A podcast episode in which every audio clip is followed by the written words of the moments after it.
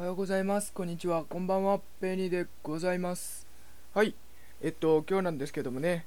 朝一で予約配信っていうのをね、ヒマラヤ祭り以来やってみまして、意外とその朝配信っていうのが、意外と再生数が伸びるらしいということでやってみたんですけども、その通りで伸びましたね。っていうところがあって、これからもちょっと朝配信っていうのを予約もしてね、えっと、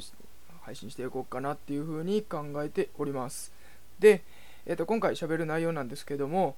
えっと、配信のね、ジャンル、内容として、そのマニアックなもの、あまりそのみんなが、えっと、聞きたいって思うような情報ではないんだけれども、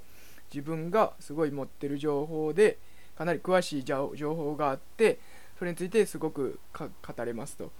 でもかなりジャンルとしてはマニアックになりますっていうのがあった時にそういうジャンルがえー、っとあれえー、っと何て言うかな。えー、っと配信すべきかどうか。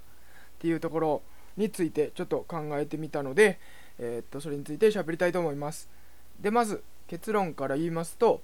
えっとこういったニッチな内容っていうのは配信した方が僕はいいと思います。あくまで僕の意見です。でその理由なんですけどもえ、っと今現状確かにヒマラヤ内でそういった内容っていうのはなかなか再生回数は伸びないなっていうところは確かにあると思いますただえ、っとこれからこの音声プラットフォームっていうのが大きくなっていくって言われてますよねでもし仮に大きくなっていった時にえ、っと基本的に多分おそらくですけども聞く人ユーザー数っていうのもどんどん増えていきますと。ってなった時にいや数が増えるわけじゃないですか。でパーセントの問題なんですけどそういったニッチな内容っていうのが、えー、っと好きな人、えー、っとそ自分のそのニッチなジャンルっていうのに刺さる人っていうのがその聞いてる人の割合の約1%も満たなかった場合ね全体の1%以下しかいないとするとその今このヒマラヤで聞いてるユーザーの人たちっていうのがその100人以下だった場合はえー、っとそのジャンルに引っかかるかどうかっていうのは確率としてはほとんどないわけ。0%1, 1人を下回ってしまうので確率としてはほとんど聞かれないことになるんですよ。言ってる意味ちょっと伝わってるかどうかがちょっと不安なんですけども。でもしでもそのパーセンテージがかなり1%以下でジャンルに自分のニッチなジャンルに引っか引っかかってくる人の割合っていうのが1%以下やったとして、えー、っとでももしこのヒマラヤっていうのがかなり大きくなっていった時にそういった人が聞いてくれるようになる可能性はすごいあるなと逆にそういったニッチなえー、とジャンルに引っかかってくれて好きで聴いてくれるようになった人っていうのもかなりコアなファンになってくれるという意味でかなりいいんじゃないかと思います。はい。っていうちょっと将来的なところも含めて考えてみました。で、それの根拠っていうのが一つちょっとありまして、えっと、今ずっとその PC 版の方の分析のあのありますよね。統計とか皆さん見れるやつがあると思うんですけども。それで1個ちょっとまだこのデータっていうのがそのちゃんとその僕の思ってるデータと合ってるのかっていうのはちょっと今ヒマラヤさんの方に確認してるのでわからないんですけども1個気になったデータがあったのでそれについて喋ります。えっと分析の方の各エピソードごとにトータル再生数っていうのが見れますよね。で最初分析っていうところをポチッと押してエピソードっていう方のタブを押すと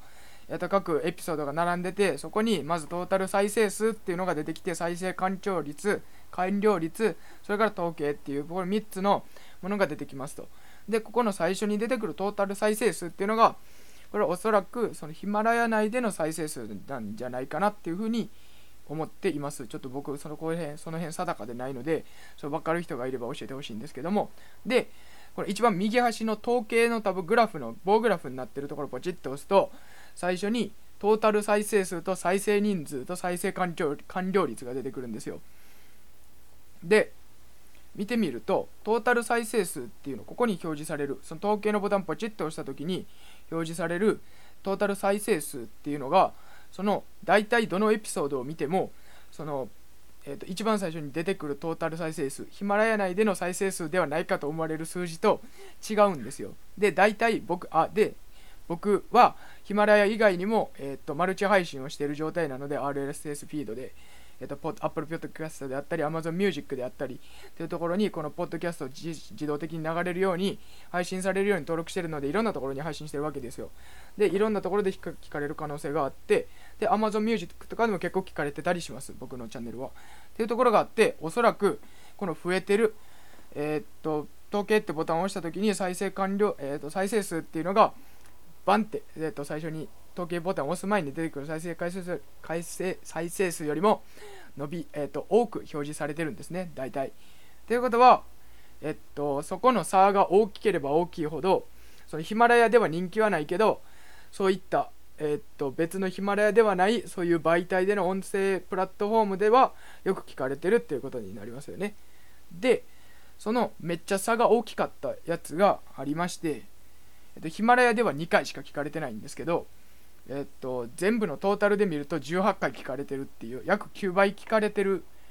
えっと、エピソードがありましてそれが、えっと、この間出したその、えっと、ノーベル賞の科学賞の発表があってそれの内容っていうののについてそのノーベル賞を受賞したその対象となったそのバイオテクノロジーのえっと、内容について具体的にどういうものかって説明した内容なわけですよ。これかなりニッチですよね。知ってる人は名前聞いたことあるでしょうけど僕こんなんあの大学院生になって研究室入って研究を始めるまでは知らなかったような名前なのでおそらく知ってる人はかなり少ないニッチなものになるんです。でもこれが、えー、っとそういった別の媒体ではよくヒマラヤよりもよく聞かれてるんですよ。これのよく聞かれた要因としてはそういったこういったクリスパークリスパーキャス9みたいなニッチな内容に引っかかった人がより多かった。でその要因としてはそういった他の媒体の方が聞いてる人の人数が多くてそういう引っかかりやすい引っかかる確率もかねお、えー、と確率が、えー、と引っかかる確率は一緒か。やけど人数が多かった結果より多く聞かれたんじゃないかっていうふうに僕は思いました。ちょっと長々といろんな前提の情報とか喋ったりして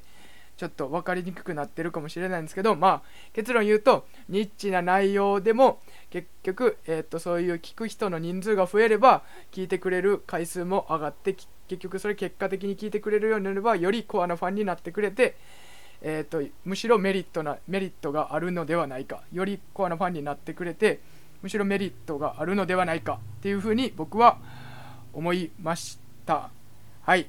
ということでちょっと長々と説明が分かりにくい考察になってしまったかもしれませんがまたちょっとねこの再生数っていうのが正確にどのトータル再生数っていうのが何を表しているのかっていうのがヒマラヤから返信が来ればちょっとその辺も共有したいなと思います。まあ知ってる人がいれば教えてほしいんですけどね。はい。ということで今回は以上になります。ありがとうございました。